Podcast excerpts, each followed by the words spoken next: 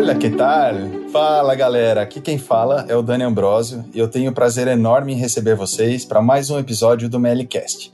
Quem vai estar do meu lado nessa conversa é a minha fiel escudeira e apresentadora do Melicast, a Cris Guterres. Como você tá, Cris? Oi, pessoal de casa, e aí, tudo bem com todo mundo? Eu, como sempre, tô feliz de estar aqui, né? Mais um episódio de Melicast.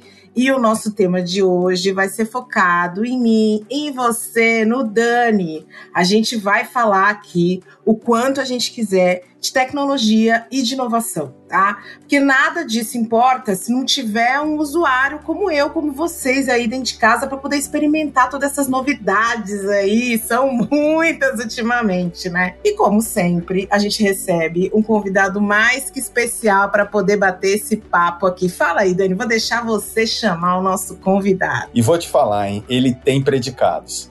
Olha só, ele é empreendedor, escritor, filantropo, palestrante com passagem pelo TEDx, jornalista e estrategista de comunicação. A gente recebe hoje, com muito prazer, o Mark Tawil. Seja muito bem-vindo, Mark. Daniel, que susto. A hora que você falou predicado, eu achei que você fosse falar vamos receber um convidado que tem pedigree. Que beleza, acho que eu tô no podcast errado.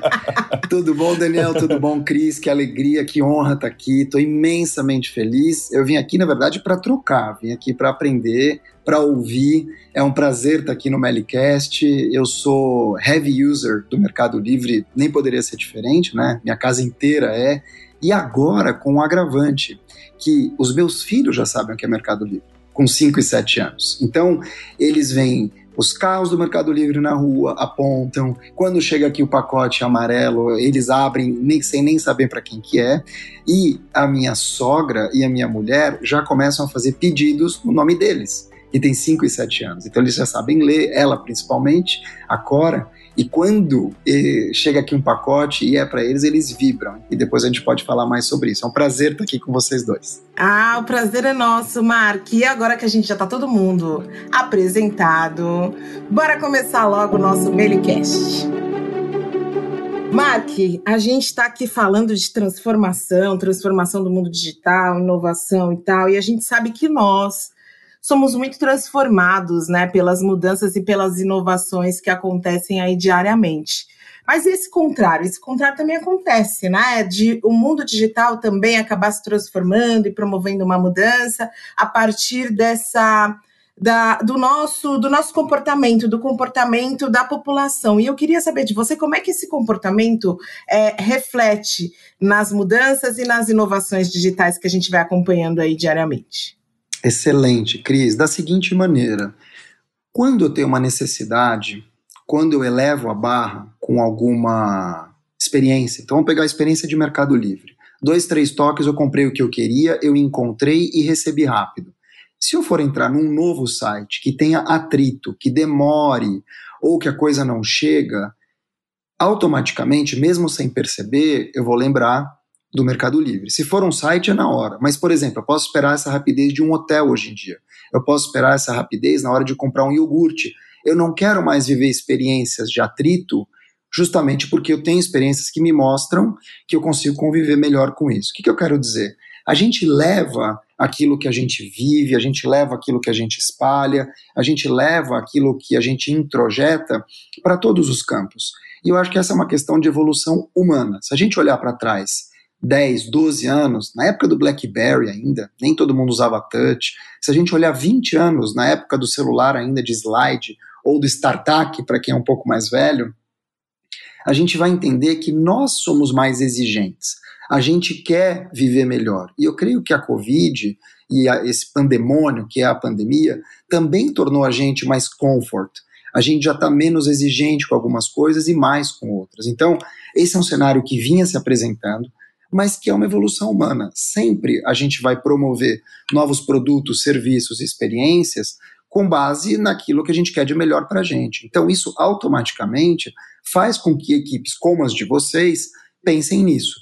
Se eu sou um consumidor e eu estou dentro do board ou trabalhando como dev no Mercado Livre, eu vou me colocar no lugar de um consumidor para dizer o seguinte: o que, que eu não quero? O que, que é atrito para mim? Que, que é demora, o que, que é uma experiência mais sofisticada e mais leve. E isso vale para tudo, porque uma empresa vai contagiando a outra.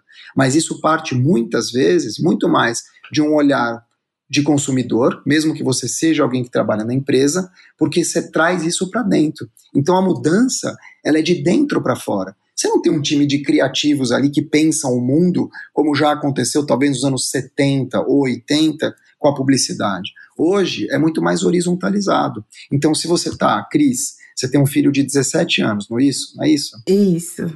E você, Dani, você tem filhos ou filha? Tem uma filha que acabou de fazer 12 e um filho de 6. Olha aí.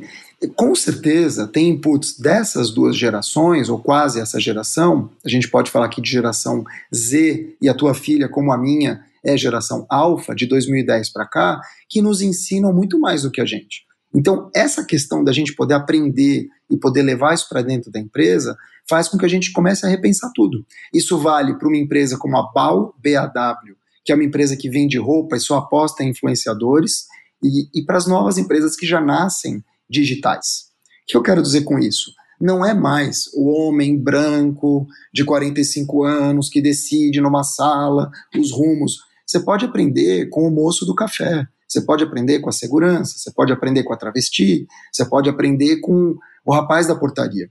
Então, estando aberto a aprender, você entende que o consumidor ele é muito mais vasto, diverso e inclusivo do que a gente já imaginou ser. E eu acho que essa troca faz com que a gente perceba um mundo maior e comece a receber inputs que vão além daquelas quatro ou cinco pessoas que comandam a agência. Eu acho que a questão agora é tratar o outro como ele quer ser tratado. Aquela história do compre batom, já era.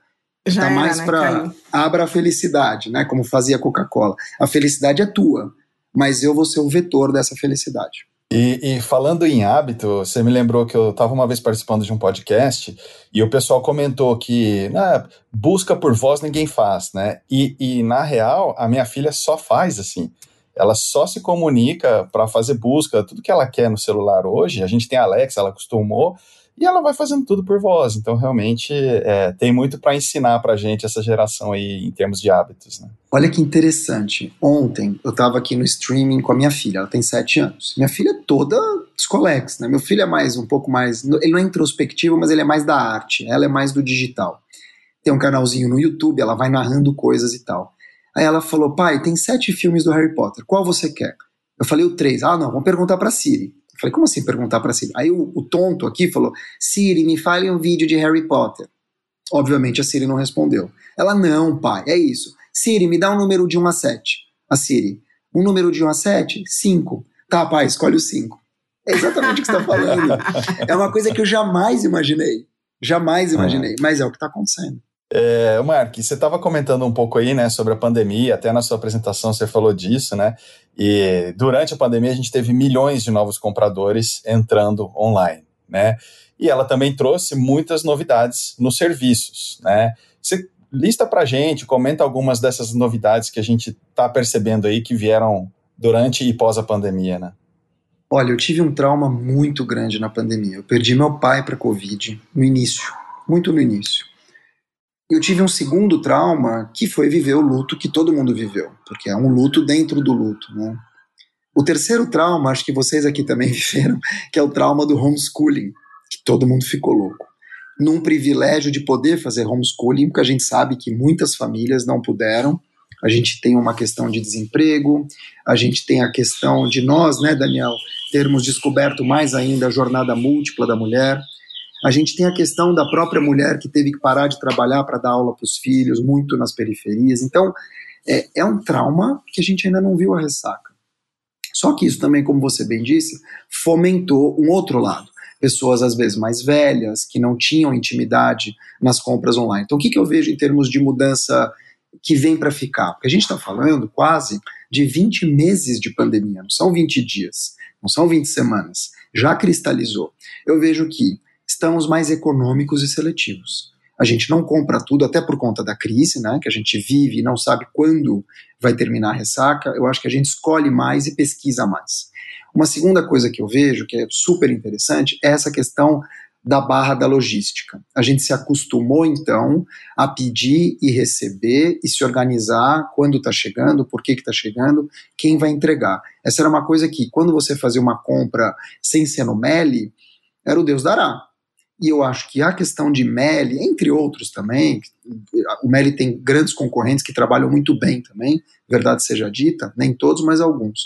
E quando você tem isso é, de, de se digladiando para melhorar, quem ganha é o consumidor. Então eu vi muitos portais, sites, às vezes até menores, trabalharem a questão da logística, de você acalmar, porque quando você está no começo de uma pandemia, desesperado para chegar máscara, álcool gel. Eu comprei até halteres no Mercado Livre, vai vendo, minha vida. Então, é, eu acho que essa é uma segunda grande mudança.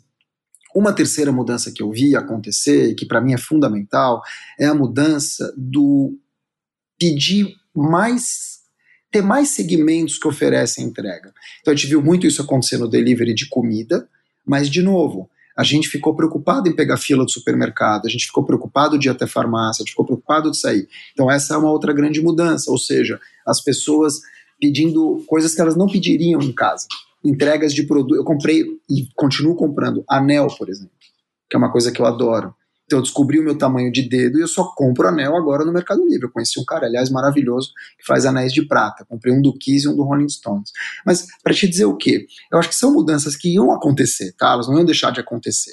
Mas a pandemia, ela acelerou esse processo. Acho que a pandemia, ela trouxe para o palco mudanças que talvez só fossem acontecer de meados da década para frente. Então vamos lá aceleração, mais gente de outras gerações consumindo, essa questão da preocupação com saúde que desemboca em você pedindo mais coisas. E aí eu acho que é também uma mudança que talvez não envolva tanto o consumo, mas acabe envolvendo, que eu acho que é a mudança de trabalho, mundo do trabalho, né? Com as pessoas em home office, de novo, a gente teve que se voltar para novas pesquisas, né? Tô vendo você, por exemplo, Daniel, que está no escritório super bonito, eu tô vendo a Cris, que está aqui com microfone ultra profissional.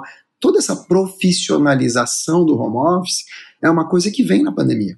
A gente foi obrigado a comprar um microfone melhor, uma ring light, a gente tem que ter uma luz melhor, a gente tem que ter um espaço mais silencioso, a gente tem que se organizar com todos os devices, mas isso também pede ergonomia.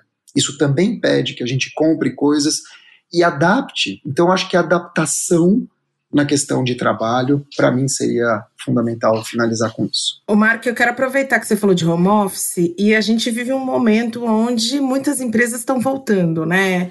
É, algumas já voltaram aí, mas agora, é, nesse momento aí, já passados mais de um ano e meio de pandemia, é, a gente vê um número maior de empresas que vem assumindo essa possibilidade de retorno para o escritório. E aí eu queria é, sair um pouco para a gente falar é, nessa relação empresa e fator humano, né, com o seu próprio capital humano e saber como é que as empresas podem atuar para atender a expectativa dos colaboradores e tornar o local de trabalho um local onde é, existe uma sensação maior de pertencimento e principalmente a cultura da empresa? Ótimo. Primeiro, o, o que aconteceu com a gente nos últimos 20 meses também foi muito salutar para mostrar quem que é quem. É, teve as primeiras dores de barriga de empresas que diziam crescer dois dígitos por mês, nas primeiras dores de barriga cortaram 30%, sem nem saber o que ia acontecer a gente teve chefes que se demonstraram verdadeiros líderes, pessoas com quem você podia contar, pessoas que, puxa, fizeram pactos de não demissão, que seguraram como puderam, eu sou um deles. E uh, você teve tiranos, tiranos que atiraram contra o próprio pé, você teve médico falando como gestor, você teve administrador de empresa falando como médico, você teve influenciador digital pregando lockdown vertical, ou seja, falando um monte de groselha fora tudo que a gente tem visto na esfera política e na esfera econômica. Ou seja, foi o momento para poder decantar, depurar também, ver quem que é quem nesse jogo. Né? Tem muita gente idiota que tem dinheiro e tem muito comandante de empresa que não tem coração e não tem alma. Isso para mim ficou muito claro. Quem tinha uma gestão mais humanizada dificilmente escorregou. Pelo contrário, você voltou para as pessoas. Ah, mas então na pandemia não dá para criar uma cultura? Claro que dá. Na pandemia dá para criar tudo, nas guerras também dá para criar tudo. E o que a gente tem visto é uma guerra moderna, silenciosa, inodor, mais letal e talvez, do ponto de vista econômico, tão ruim quanto uma guerra. Onde que eu quero chegar? Quando a gente fala é, que isso está acontecendo, a gente tem que lembrar, de novo, que é um pontapé inicial para muito do que vai vir. A gente está começando uma nova década, que é a década de 20. A gente tem pela primeira vez seis gerações trabalhando juntas, ou seja, Silent, que é do Joe Biden, Abílio Diniz, a gente tem Baby Boomer, Luiz Helena Trajano, uhum. entre outros, X, que sou eu, vou fazer 50, Y, que é 40 anos, eu não vou falar a idade de ninguém, tá? Nem Dani, nem Cris aqui, tá? Millennial, final do milênio, que é 30 e poucos anos, e Z, 20 anos de idade, ou seja, de 2000 para cá. Por que eu estou dizendo isso? Silent, Baby Boomer, X, Y, Millennial e Z, fora Alpha que está em casa, quase trabalhando. Pega o, o exemplo da Raíssa Leal aí, com 12 anos, ganhando medalha. Então, todo esse caldo, junto e em casa, também promoveu mudanças substanciais para entender o que, que é prioridade. Será que eu preciso trabalhar cinco vezes por semana, pegar trânsito aqui em São Paulo, para ir até Alphaville, até a Faria Lima, me juntar num prédio com 4 mil pessoas, depois descer, se eu não tenho carro, pegar trem, duas horas, se há 20 meses eu estou trabalhando de casa e entregando? Isso faz repensar tudo. Como é que é a minha qualidade de vida? Daniel está aqui. Daniel, você trabalha de casa? Trabalho de casa. Você mora com a tua filha? Minha filha, meu filho e minha esposa. Você já pensou ter que voltar a trabalhar num prédio, pegar duas horas de trânsito? Se você está 20 meses aí, você voltaria? É, esse, esse é um tema bastante sensível, né? Eu acho Super sensível. A gente tem, tem os dois lados da moeda, né? Eu acho que a gente, é, eu digo a gente aqui, Mercado Livre, né? A Sim. gente ainda está remoto e a gente está agora, nesse momento, dando como opcional para o pessoal Isso. retornar ao escritório, porque tem gente que precisa. Eu acho que esse é o trabalho. Cris, tratar o outro como ele quer ser tratado. O que eu quero dizer com isso? Óbvio que um prédio como o Mercado Livre, que te oferece, e quem já foi na Melicidade sabe o que eu estou falando, porque eu já fui. Além de ser maravilhoso, ele te oferece toda, toda a infraestrutura, porque também trabalhar de casa não é fácil. Você gasta tudo, você não senta direito, é filho na cabeça, e tem gente que não tem esse privilégio. Então, onde que eu acho que aqui reside a questão e que é a questão mais inteligente? Conversar, entender como é que funciona agora o modelo híbrido.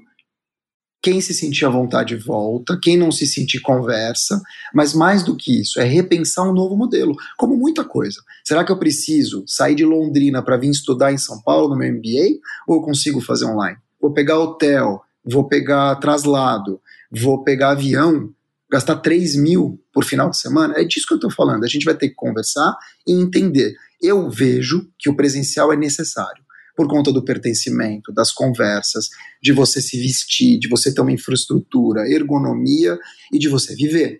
A pandemia vai passar. Só que atenção, já existe um medo que se instalou na pandemia, que é pouco falado, que é o forto. Não tem aquele fear. É, tem o como FOMO. É que é? FOMO. Tem o FOMO. Fear tem o FOMO, é. tem o JOMO, tem o FOPO, que é o medo de não postar, tem o Jopo, que eu tô feliz porque eu não tô postando, e agora tem o Forto, que é Fear of Returning to the Office. Tem pessoas que estão paranoicas em voltar ou não. Então, de novo, a gente tem que ouvir, tem que dividir, mas eu vejo o modelo híbrido para tudo, desde um evento até a escola, passando pela faculdade e também, claro, o espaço flexível de trabalho. A gente misturou bastante, né, a nossa vida pessoal com a de trabalho, né? Como é que a gente consegue, né, dado, por exemplo, a gente tá, o escritório está em casa o tempo todo, né? Apesar da família estar tá aqui, você está trabalhando, a gente começou a viver essa, esse novo jeito de trabalhar, né? Mas quando para, né? Quando, quando, quando que a gente encerra o expediente, né? Como é que a gente desenha essa linha de falar assim, pô, eu estou em casa, meu escritório é aqui, mas agora eu não estou mais trabalhando, agora eu estou aqui com a minha família. Ah, é difícil, muito difícil. Tem um nome para isso, né? É produção infinita. Então você fala assim, ah, Dani, me manda aquele texto tal. Até que horas posso mandar? Ah, até umas seis. Ah, nossa, maravilha. Vai para academia, vai almoçar, aí você volta, pega a filha na escola, voltou, putz, aquele finalzinho de Netflix que você não pegou no domingo, lá Casa de Papel você assiste aí deixa para fazer das quatro às seis. Aí a pessoa te liga e fala assim, Dani, desencana, me manda amanhã até meio-dia. Ah, maravilha, vou fazer às nove da noite. Então, essa é uma medida que cada um de nós tem que ter. E aí é uma questão muito pessoal, muito, porque eu não tenho essa fórmula. Cada um faz. Por exemplo, até hoje eu não identifiquei ainda qual é o meu melhor horário de produtividade. Existe um melhor horário de produtividade. Só que os gurus da produtividade te falam, acorda às 5 da manhã. Tem gente que vai dormir às 5 da manhã. Então não tem fórmula, cada um vai encontrar. Tem gente que é hiperdisciplinada, termina às 6 religiosamente. Tem gente que acorda e se barbeia, né, é, coloca uma roupa e vai para a sala. E trabalha religiosamente como se fosse trabalhar em qualquer escritório. E tem gente que fica de pijama o dia inteiro e produz. Então, essa é uma medida muito pessoal, não tem fórmula pronta, mas uma coisa eu posso te dizer: a chefia, em geral, se aproveita disso. Em geral, quando ela vê que você está disposto a qualquer hora, quando ela vê que você está disposto é, a qualquer momento para entregar ou que ela pode te interromper e tal, ela perde a mão. Porque é muito melhor você encontrar alguém quando você precisa encontrar. Especialmente quando você é chefe. Então vamos lá. Eu tô aqui sete e meia, pum, me lembrei do negócio aqui. Amanhã, oito e meia, a Cris tem que lembrar desse documento aqui. São nove e meia, Cris, está acordada? Por quê? Porque na cabeça da pessoa, pandemia, tá todo mundo em casa, meu, perdeu-se essa história. Claro que a gente não precisa ser também xiita, no sentido de nunca vou te interromper. Mas a gente precisa ter a medida que o que está acontecendo em pandemia, ainda que transitório, ainda tem muitas das regras que a gente convencionou. Ou você cria um conjunto de regras novo para dizer o seguinte: a partir de hoje, vocês podem me interromper a hora que for. Porque senão você não tem vida. Não tem vida. Eu sei porque eu não tenho. Eu trabalho muito de domingo, eu me condicionei a trabalhar de domingo. É uma coisa que atrapalha meu casamento, é uma coisa que me afastou dos filhos por muito tempo, mas eu não consigo fazer tudo durante a semana. Por que, que eu não consigo fazer tudo durante a semana? Porque eu estou num podcast aqui durante uma hora, porque eu estou escrevendo uma outra coisa, porque eu estou respondendo rede social. Eu não, eu não tenho essa disciplina de meu. Tá, tá, tá, tá, tá, tá, tá, tá. tá, tá. Se eu tivesse, seria muito melhor para mim. Mas aí, de novo, cada um é cada um. Eu consigo me organizar nesse caos. Aliás, gestão do caos é uma competência dos anos 2020. Ah, eu, ach, eu adorei, Dani, que você trouxe essa, essa pergunta, esse comentário, porque eu tô nessa descoberta também, embora 20 meses já, 20 meses que eu tô tentando descobrir. Eu já descobri que eu sou morning person, eu sou dessas que acorda às 5 da manhã e tipo eu, eu, já levanto, sento na frente do computador e até às nove da manhã eu já fiz assim muita coisa e aí eu vou treinar, vou meditar e tal.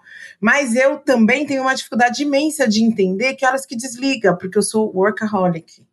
E aí eu tive que implantar, por exemplo, na minha vida o sábado off, que tipo, tem que desligar. E eu tenho que, no começo eu tive que ficar falando para mim várias vezes: hoje você não trabalha, hoje você não trabalha, hoje você não uhum, trabalha. Uhum. Porque meu cérebro queria trabalhar. Mas eu trabalho domingo. Já acostumado há muitos anos, é, na, nos negócios que eu tinha antigamente, o, o domingo era um dia de trabalho, então eu utilizo. Quando tem convite para fazer alguma coisa, algum encontro de família, porque ultimamente nem convites temos, né? É, aí eu não trabalho, me organizo, mas tento não, não trabalhar. Mas como isso deixa a gente muito louca. E aí eu descobri, por exemplo, que eu estava trabalhando de pijama, não funciona para mim. Meu, meu cérebro acha que eu estou descansando. Tem que levantar, tem que trocar de roupa, tem que me preparar, tem que arrumar o cabelo, passar um batom que seja, passar alguma coisa para entender. Estamos trabalhando e tal. São as novas descobertas, né? São. Que a gente vai fazendo. E, aí e, e, Cris, o que, é, o que é importante deixar claro é o seguinte: são descobertas que vêm para ficar. Por que, que eu estou te dizendo isso? Porque daqui para frente a gente vai perceber que o, o hibridismo, ou cibridismo, como se diz, que é cyber com, com presencial, ele vai estar tá em tudo. Então eu vou te dar um exemplo aqui, bobo. Cris, vamos fazer uma reunião?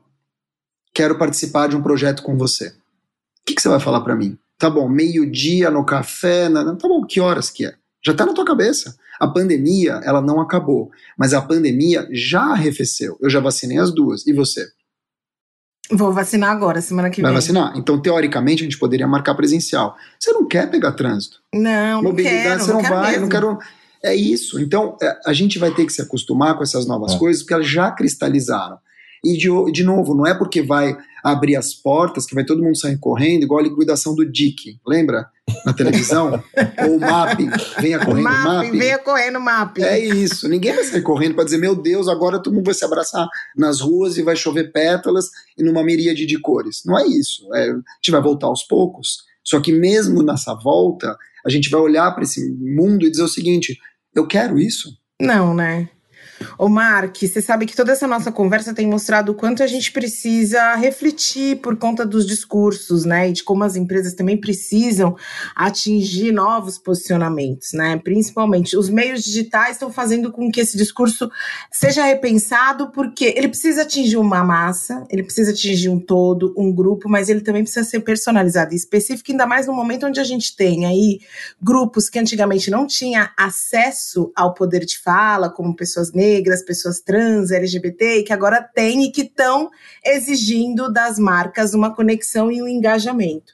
E aí eu quero saber de você como é que faz, sendo marca, sendo empresa, para manter essa conexão e esse engajamento hoje em dia. Discurso padrão é discurso engessado? É, ainda é muito discurso engessado, porque o que eu vejo como mudança é como vocês estão fazendo aqui, quando você tem uma mulher negra apresentando junto com Daniel, que é branco. Então, esse protagonismo publicitário, muitas vezes, esse racial washing, né, ou transwashing, ou social washing, que na verdade lá atrás era o greenwashing, para inglês ver, ao meu ver, só vai funcionar quando a gente tiver de verdade pessoas negras trabalhando. Então, isso não é uma questão de ter negros na foto. Isso é uma questão de ter negros no board, é de ter negros como presidente, é de ter negras como CEOs. Essa é a mudança.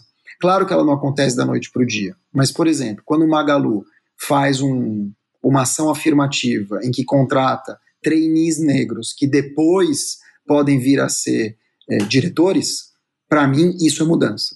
Quando eu abro uma propaganda de uma loja de tênis e vejo só pessoas negras, ok, Ok, tem que ter? Óbvio que tem que ter, é o mínimo, né? Porque a gente tem metade da população negra, mas quem está trabalhando?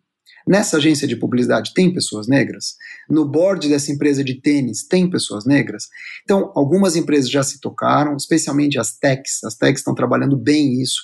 A gente tem cargos sendo criados em empresas, especialmente nas grandes. Então, Twitter é assim, Facebook sempre foi muito diverso também. É, o próprio LinkedIn já tem um comitê racial. Então, as techs estão trabalhando isso. E é muito óbvio, porque não tem sentido quatro pessoas ou cinco pessoas brancas ou asiáticas, o asiático também é um povo muito deixado de lado, para falarem o que, que é legal para uma pessoa negra. Entende o que eu estou falando? Se eu, por exemplo, trabalho numa empresa, sei lá, de shampoo, eu tenho cinco pessoas que não são negras, loiras, morenas, mas não são negras, o que, que elas podem opinar em relação ao cabelo negro? Entende? Então, a diversidade interna é muito, muito mais relevante que a externa. Se você não tem alguém na tua equipe que não convive ou não tem uma deficiência, você não vai lembrar de 500 coisas que tem que fazer na hora de você incluir alguma pessoa com deficiência na empresa. Porque não é dar emprego, Incluir não é dar emprego, incluir é dar autonomia. Incluir é você extrair o melhor da pessoa e dar autonomia para essa pessoa fazer o que tem que fazer. Então eu vejo que, é, com, com alegria, não tem uma propaganda que eu entre hoje que não tenha pessoas negras. É, toda a preocupação dos eventos já começa a aparecer. Isso, claro, de 2020 para cá, por conta do George Floyd, né, a gente tem Black Lives Matters, mas matters quando Black Lives estão vivas e não mortas. Não mortas. Então a gente tem um, um tem que ter uma preocupação de inclusão verdadeira e não inclusão por pena.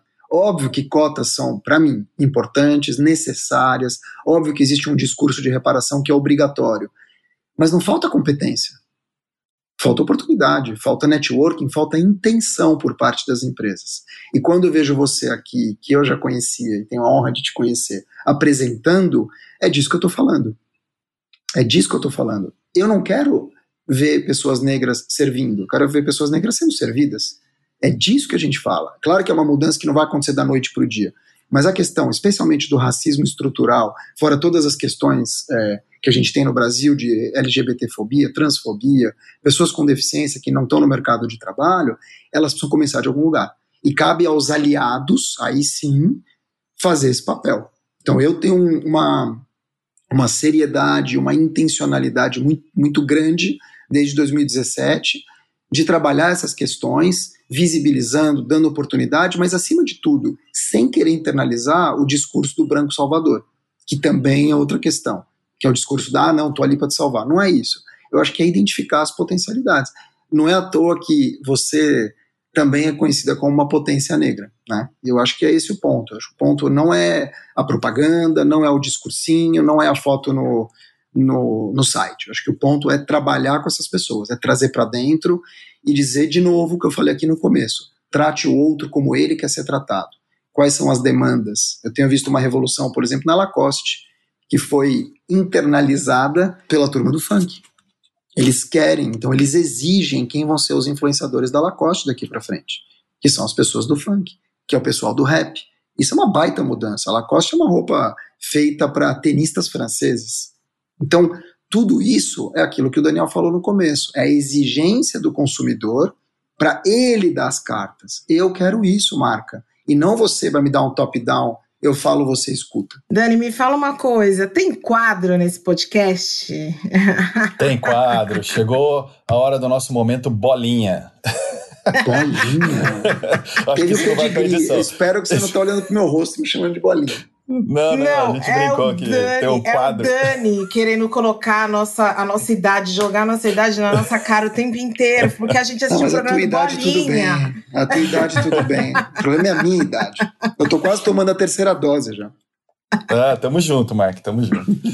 É, bom, vamos lá. Então chegamos ao nosso primeiro quadro do Melicast de hoje, né? O top ou flop onde a gente traz alguma novidade tecnológica que ainda não está totalmente consolidada e discutimos se ela tem potencial de decolar ou se vão ser só um fogo de palha, o famoso flop. E a nossa discussão agora vai ser sobre o Kissinger. Explica aí pra gente, Cris, o que é esse Kissinger? Gente, eu fui pesquisar, Dani, porque eu fiquei muito curiosa. É um aplicativo, tá? Um, um gadget, tá? Você baixa esse aplicativo no seu smartphone e acopla para porque ele vem, ele é feito com uma almofadinha, ele vem com uma almofadinha de silicone, tá? E que vai é, mimetizar a sensação de um beijo humano. Então você vai acoplar esse aplicativo no seu celular e aí você beijaria a pessoa que você com quem você se relaciona, quem você quer beijar ali através desse aplicativo. Os dois têm que ter esse esse esse, esse, esse suporte para acoplar. Eu antigamente eu beijava o braço, eu beijava o espelho. Nossa, como eu beijei espelho na minha vida. Agora as pessoas estão podendo beijar esse esse aplicativo aí. Já saiu nas notícias. É uma tecnologia que ainda é um protótipo, mas já causou um frisson nas pessoas, tá? E aí eu quero saber, Marco, fala aí, Dani, também depois eu quero te ouvir sobre isso. Será que esse aparelho vai ajudar quem tem um relacionamento aí à distância para poder ficar mais próximo um do outro? Ou será que isso é só mais uma doideira que ninguém mais vai querer usar? Ah, eu acho que vai ser uma doideira. Você sabe que os, um dos primeiros aplicativos que foram lançados na loja da Apple eram de um espelho. Um espelho. Assim, pra gente querer se maquiar e tal. E eu me lembro que alguém veio comentar: Nossa, você viu isso aqui? Só que saia tudo distorcido e tal. Quando você podia ligar a câmera do aparelho e se olhar. Então tem coisa de tudo. Quando minha filha nasceu, minha mulher fez questão de comprar um aquecedor de fraldas para que a fralda ficasse morninha. A gente nunca usou. Então tem é, gente para tudo, tanto para fazer essas maluquices quanto para pegar. E se você olhar hoje, é interessante isso, né? Os Jetsons, por exemplo, são de 62, ou seja, faz 50 anos. Muitas das coisas que eles falaram aconteceu. E também muitas outras não, porque eles acreditavam que o futuro era ser de carros voadores e tal. Então eu, sinceramente, acho que não. Mas se tá vendendo, é porque tem alguém que compra. É, ainda não tá, Mark. Ainda é, é um, um, um, protótipo ainda. Então, entre top e entre flop, a gente vai dar, acha ah, que vai flopar isso Pra aí, mim, né? acho que vai flopar. Ah, ah. Dani, você compraria isso aí? Não, e, assim, eu acho que É, a gente sabe que na internet um, um das coisas que vende muito é sexo, né? Isso aí pode ser um precursor de outros produtos mais interessantes no futuro. Muito bom. Mas o, o, beijinho, do jeito que eu vi ali, dois apresentadores, o cara, o cara testando com a co-host dele, Cris, imagina essa cena, né? O, o, o cara testando o produto, a co-host do outro lado, os dois ali dando um beijinho no aparelho, e o cara frisando, não, porque eu tenho a minha esposa que tá a quilômetros de distância, mó, sabe? Mó climão ruim ali pros caras. Então, assim, eu, eu, eu acho que flopa mesmo, mas pode abrir as portas aí para um futuro, né? Você sabe uma coisa legal? Você falou que uma das coisas que mais vendem é sexo, que eu queria comentar aqui. Durante a pandemia, né, um dos mercados empreendedores que mais cresceu foi o de brinquedos sexuais e com as mulheres no comando. Tem números aí muito relevantes, né, de como se cresceu a venda de brinquedos sexuais e o número de empresas que foram abertas, 40% é o número, é o aumento, é o índice de aumento. Rede Mulher Empreendedora divulgou esse dado de empresas é, de, com foco no mercado sexual comandada por mulheres. Olha a mulherada aí se libertando e tá trabalhando tá com prazer. É isso. Show. Isso é top. Esse é top. Esse é, é top. Esse merece o nosso top. Ô, Mark, mas a gente vai voltar um pouco a conversar aqui e falar sobre a questão dos usuários ditando o comportamento dos serviços, tá? A gente pode dizer que uma tendência como responsabilidade ambiental, por exemplo, que é reflexo do comportamento das comunidades nas redes sociais, né? As comunidades começam a se, a se movimentar para que um número maior de pessoas tenham uma atenção para a responsabilidade ambiental. Como é que a indústria, indústria 4.0, pode interferir, por exemplo, no desmatamento do meio ambiente? Existe o, o 4.0 que a gente está vivendo hoje. Mas, na verdade, o 5.0, que teoricamente a gente vai viver no final dessa década, é uma sociedade criada pelos japoneses e apresentada em Davos em 2016. Deveria começar, na verdade, no início dessa década. 5.0 tem três grandes elementos: sustentabilidade, qualidade de vida e inclusão. E por incrível que pareça, obviamente sem saber disso, os japoneses, a Covid acelerou isso. Por isso que se fala tanto de ESG, que é governança social e corporativa. Então eu vejo muito mais a cristalização do fenômeno sustentável e social na sociedade 5.0 que na 4. Porque na 4.0 é o universo das máquinas, é o universo da nanotecnologia. Só que a gente está construindo esse 4.0 e as máquinas estão fazendo o serviço. A 5.0 que vai vir ela é mais humanizada. Basta ver a conversa que a gente está tendo aqui sobre diversidade, sobre inclusão, sobre humanização, sobre o poder do consumidor enquanto aquele que dita as regras e não as empresas. Então, para te responder, eu vejo que a gente está num caminho, ainda 4.0, se encaminhando para 5.0, já trabalhando esses temas, diversidade, inclusão, qualidade de vida, por que não? Quando a gente fala em dormir mais, em trabalhar de casa, em ficar mais com os filhos. Só que o resultado disso, seja ele qual for, só vai vir daqui a alguns anos. Hoje a gente está começando a trabalhar e regar essas sementes. Perfeito. É pauta, tá? É pauta. Não é que não é pauta, mas ainda é pauta de poucas empresas. Se você tirar daquela meia dúzia de empresas gigantes de tecnologia, de varejo, de venda, disso e daquilo, você vai para média e para pequena, ninguém quer saber de sustentabilidade. Ninguém quer saber de social. Talvez um programete ali, jovem aprendiz mas a maioria não está preocupada com isso. Olha, meninos, eu estou amando esse papo, mas a gente já está encaminhando para o final. Ah, Só não. que antes. Ah, não, mas antes tem brincadeira de novo, viu, Marca? É que a gente gosta de brincar também. Ah, então tem um quadro aqui que é o Quem Disse Isso? Esse é para te pegar, tá? Vamos lá, fala.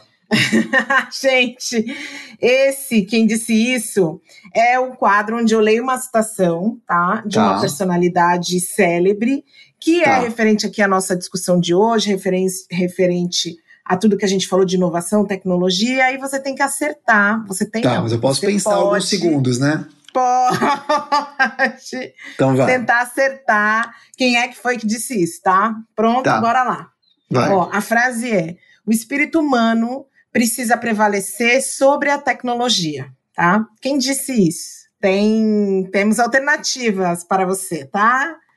A Steve Jobs, aquele moço que inventou só o celular do planeta, né? Albert Einstein, Thomas Edison, que acendeu a luz para não nós. Quero, não quero mais nem falar. Para mim, Albert Einstein, vou te dizer por quê. Albert Einstein, físico teórico alemão, ele demonstra a importância da humanidade através dessa frase por meio da tecnologia. Aliás, por essa lógica, Cris, os jogos eletrônicos têm obtido relevância em qualquer discussão. Isso vale para a saúde pública, isso vale para o mundo, uma vez que tudo isso pode causar danos. Acertei? Acertou, Albert Então, obrigado, Einstein. Wikipedia, que eu estou lendo aqui. Valeu, pessoal, que colocou certinho. Você. É, a gente tinha que ter posto um auditor lá na, na- no escritório Não, do Mark. Não acredito. Maravilhas da tecnologia, imagina. As maravilhas da tecnologia. E eu achei. É muito importante, tem tudo a ver com a nossa conversa de hoje. Você falou muito de como a gente precisa é, valorizar as pessoas. Né? O espírito humano precisa prevalecer sobre a tecnologia. E ainda mais num momento, Mark, que eu fico muito refletindo sobre a nossa situação aqui enquanto, enquanto nação, enquanto Brasil, com o número de pessoas que nós perdemos ao longo desses 20 meses, que é a perda de um capital humano são vidas, são pessoas com histórias, com amores, com amizades, mas é um capital também que desenvolveria o país economicamente. A gente perdeu aí uma lacuna imensa de pessoas em vida ativa, econômica, financeira, e que isso não retorna mais. E que se a gente não parar para refletir, o espírito humano não vai, prevale vai prevalecer sobre a tecnologia, vai prevalecer sobre qualquer um dos valores morais que a gente tenha, né? Construído É, ao Cris, longo. E tem uma questão aqui também que acho que é importante dizer. Tem a questão das perdas da vida humana, que são fundamentais, mas tem também o trauma que essas perdas causaram. Porque eu estou te falando que eu perdi meu pai, mas teve inúmeras famílias que tiveram traumas de pessoas e também financeiros, gente que juntou a vida inteira para poder ter o seu próprio negócio, gente que estava iniciando a vida, gente que ficou de casar ou perdeu a noiva ou o noivo, quer dizer, tudo isso vai reverberar de algum jeito. Então, tem a morte que tira essas pessoas todas de circulação, muitos arrimos de família e tudo, mas tem também a ressaca disso tudo. Né? O que, que fica para uma criança que ficou dois anos sem ver os colegas? O que, que fica para alguém que perdeu o filho? Deus me livre. O que, que alguém que fica. Entende? As pessoas que ficam também estão traumatizadas. Então, é, infelizmente, eu não queria terminar assim, né? Óbvio, esse papo que foi tão bom, mas acho que a gente precisa ficar atento para essa construção que o Daniel comentou. Se esse olhar que a gente tem que ter daqui para frente é o que vai importar, sem, obviamente, esquecer das pessoas, mas por elas e para elas também. E assim, nós chegamos ao final de mais um episódio do Melicast. A gente esteve aqui com o Mark. Mark, queria te agradecer muito por esse papo, agradecer a tua presença aqui com a gente. Espero que tenha sido tão legal para todo mundo que está ouvindo a gente, como foi aqui para nós. Estão usando palavrinha da moda, insightful para a gente, né? De fazer a gente realmente pensar e refletir sobre todo esse papo aqui. Obrigado. Nunca tinha ouvido, adorei. Obrigado. Eu que agradeço, Dani, Cris. Queria deixar aqui minha arroba, que agora é assim, né? A minha arroba é Uhum. M-A-R-C-T-A-W-I-L, Mark Tawil. Foi uma alegria estar aqui, já falei para vocês. É, gosto, bom, gosto demais da Cris, estou conhecendo o Dani e sou um heavy user do Mercado Livre. Aliás, vou falar mais, tá? Eu compro ações do Mercado Livre. Então eu sou sócio Ah. do Mercado Livre. Esse podcast também é meu. E eu quero Também. agradecer. Sou, eu agradecer também compro. vocês e dizer que é uma honra, é um prazer. Muito obrigado mesmo, de coração. Ô, Mark, obrigada. Eu espero que todo mundo tenha gostado. O Mark é extremamente inspirador, gente. Segue esse homem nas redes sociais, tá? Que Aliás, homem. segue a família toda. Segue Elisa Tawil também. Sim. Já vou jogar um jabé aqui para Elisinha. E, e- e serão grandes inspirações, tá? Se você curtiu o nosso papo, não perde o próximo episódio. Aproveita, até semana que vem. Faz um favor aqui pra Mames, faz um favor pro Dani também. Segue o arroba Mercado Livre nas redes sociais e favorita o nosso podcast aí nos tocadores, por favor, tá? A gente se vê semana que vem. Bye! Adiós. Mercado Livre.